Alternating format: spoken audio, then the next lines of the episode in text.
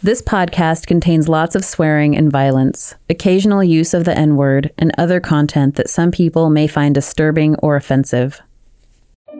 He was an Ethiopian immigrant. He'd come here, and I guess he was a college student. You know, I don't know him personally at all, but I, I mean, that's just an innocent person, you know, who came here for school and a better life, and these guys killed him.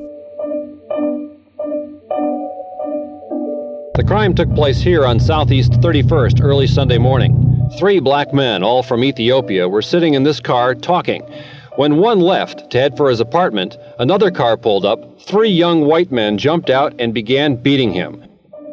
There were also two women with the three skinheads, women who stayed in their car but who shouted encouragement.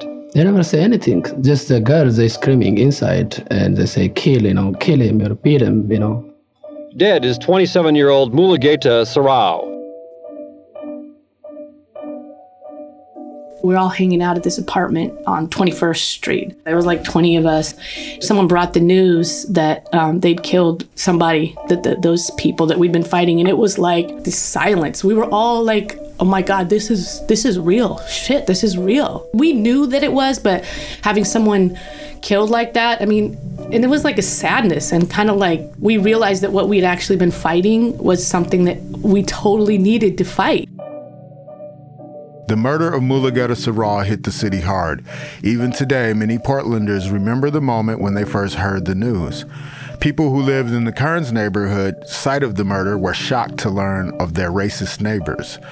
This was not shocking to black and queer Portlanders, indigenous people, immigrants, and punks, all targets of the young neo Nazi gangs. City leaders could no longer gaslight frightened teens or marginalized populations. It was the beginning of a civic defense that would forever change Portland.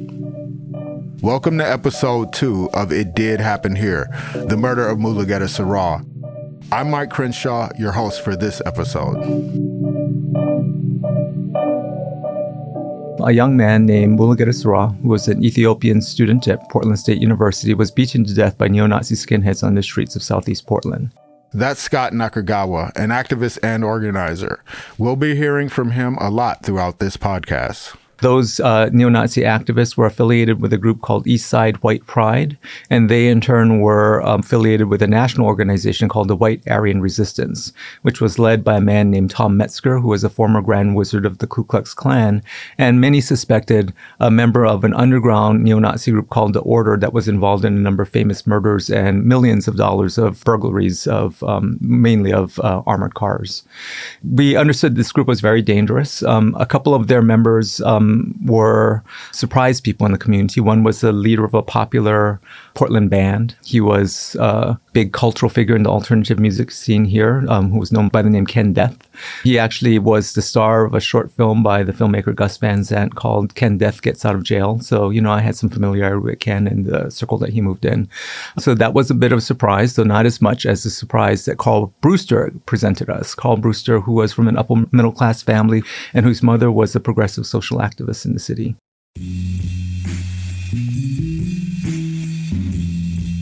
So, you know, these things that defied stereotypes, these young men who brutally, really brutally beat uh, to death with baseball bats and by kicking him, and for nothing, for some dispute over parking or something, shocked the city.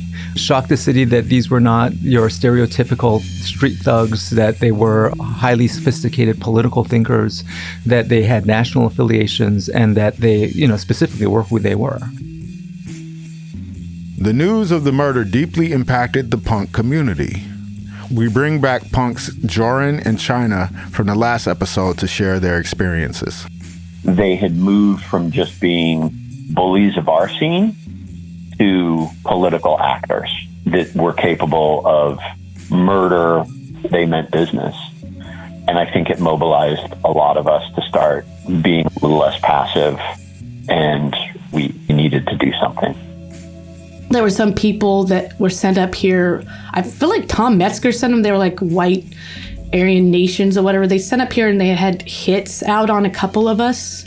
And so there were like street fights. And I remember there was a concert, a bunch of us were there, and then these Nazis showed up and they even had tasers. It was nuts. Portland's power base, political, economic, uh, educational, they did not respond well or quickly enough to skinheads. That's Ron Herndon, one of the most well known activists in Portland. Ron Herndon had been a student radical at Reed College and later founded Portland's chapter of the Black United Front. Herndon had decades of experience in organizing in Portland's tightly knit black community, particularly around issues of race equity in Portland schools throughout the 1980s. It's, it's almost as if you see that you've got a cut on your hand and it's not healing well and you ignore it and then you wonder why you got poison streaming throughout your arm and, then now it's spreading throughout your body. Mm. Something should have been done when you saw the cut. And when this organization of those who espouse that racist dogma, when it first came to town, they putting out their little flyers and hate group, hate statements. There should have been a far more assertive response to that then. And I think that's the danger that when this pops up, and it's quite cyclical, when it pops up, that there has to be an immediate, strong response from every possible segment of society to it. And if we ignore that, we ignore it at our own peril. Again, here's Scott Nakagawa. The racist right in the United States is a permanent feature of American politics and requires constant vigilance. So that was something we learned, and we learned very quickly. We learned how long the history was of many of the white nationalist groups that were active here in Oregon. We learned about the influence of groups like the Posse Comitatus here in Oregon that goes back decades. The Posse Comitatus, whose ideology was um, basically is basically a blueprint for the Bundy uprising and the occupation of the bird sanctuary in Malheur County. These kinds of groups and ideas have always been a part of the political mix, have always been limiting our democratic potential here, have always targeted communities of color, women, um, religious minorities, and have always been able to play a really significant role in determining what political outcomes we will have here in Oregon, all the way around the country.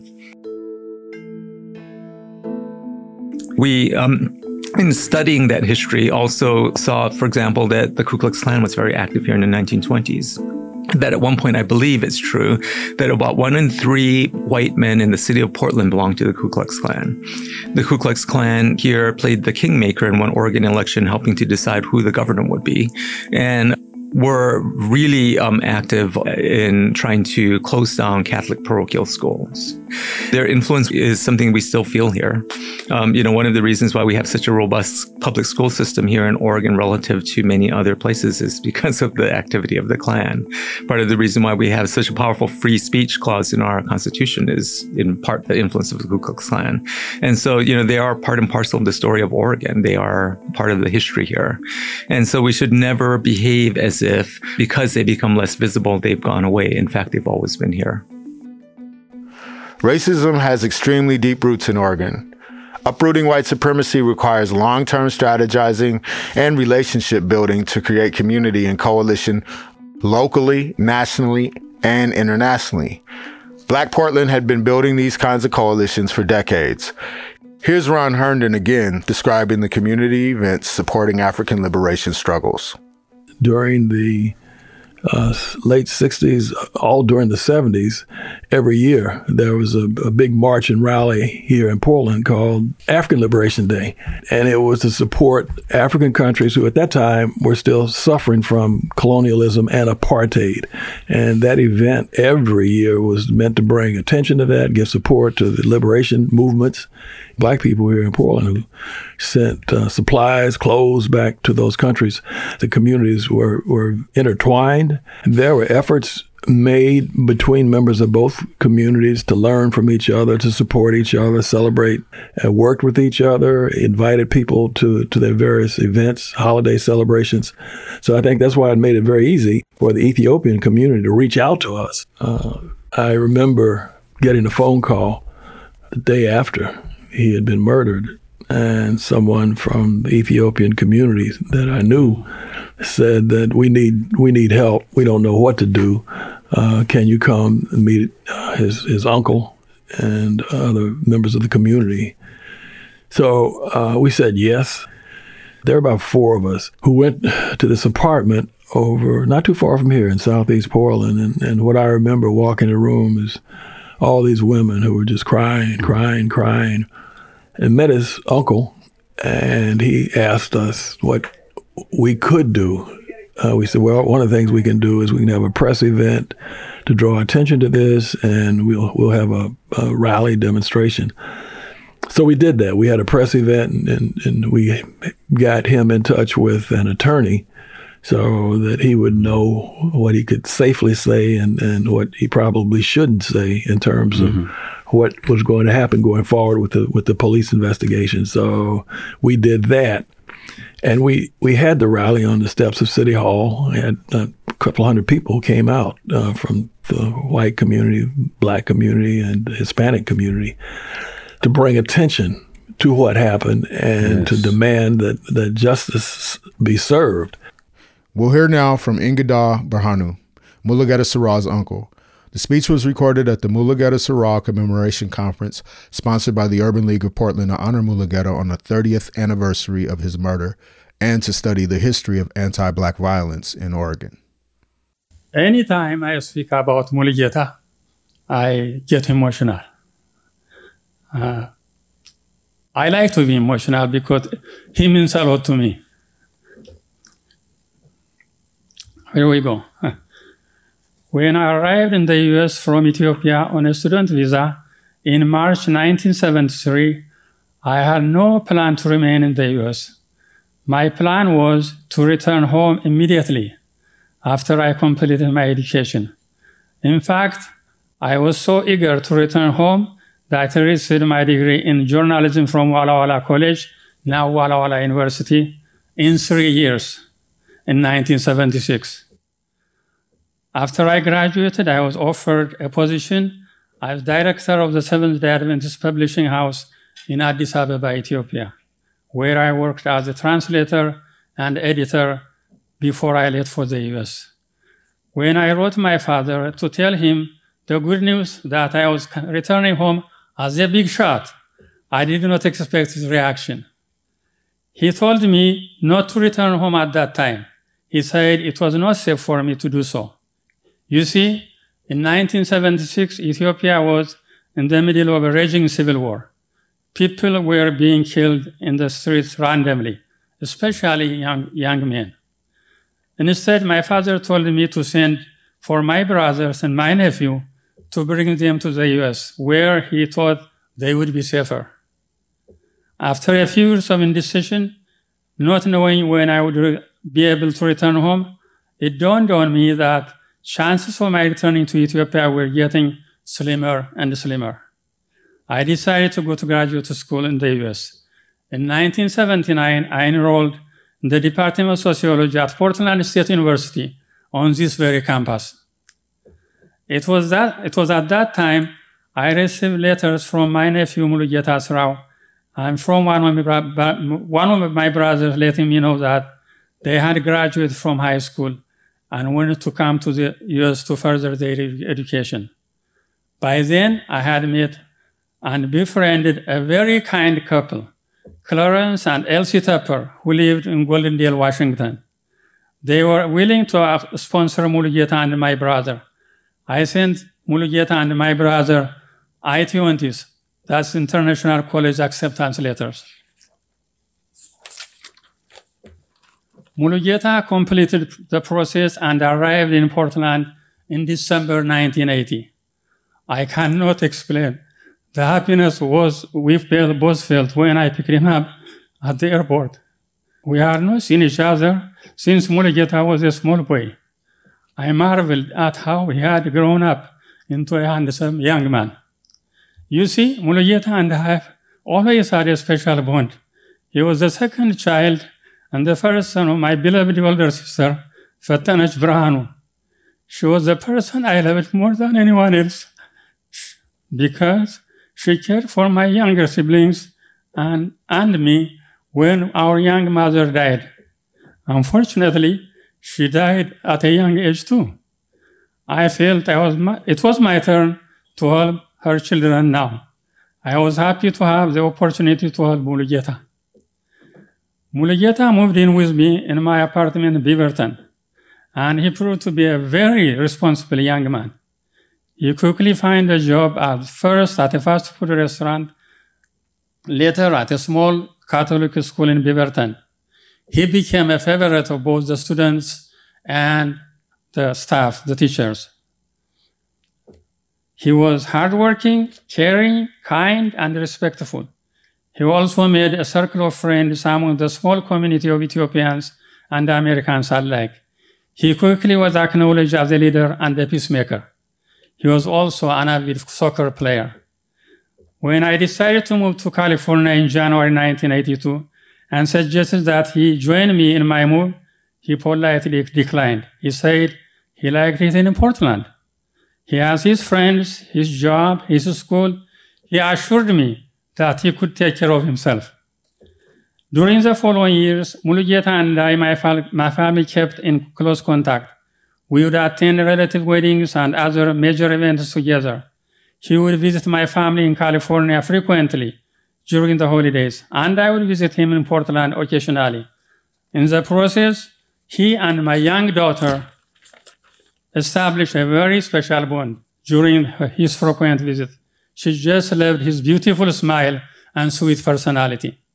The last time I saw Mulugeta was during a Labor Day weekend in 1988, a couple months before, before he was murdered, when we attended a relative's wedding in Walla Walla, Washington. He was very happy and still going to school. Then, then I received a phone call on that fateful Sunday morning at 5 o'clock on November 13, 1988. The voice on the other end of the line said that Mulugeta was hurt in a fight early that morning. But intuitively, I knew that something had gone terribly wrong because Mulugeta was never a fighter. He was he always tried to stop fights. Even when he, has murder, he was murdered, he was not fighting, but he was trying to stop the fight between his friends and the skinheads. This selfless act demonstrates the true nature of Mulugeta's heart, even in the face of danger. My beloved Mulugeta Seraw lived as a peacemaker and died as a peacemaker. Thank you.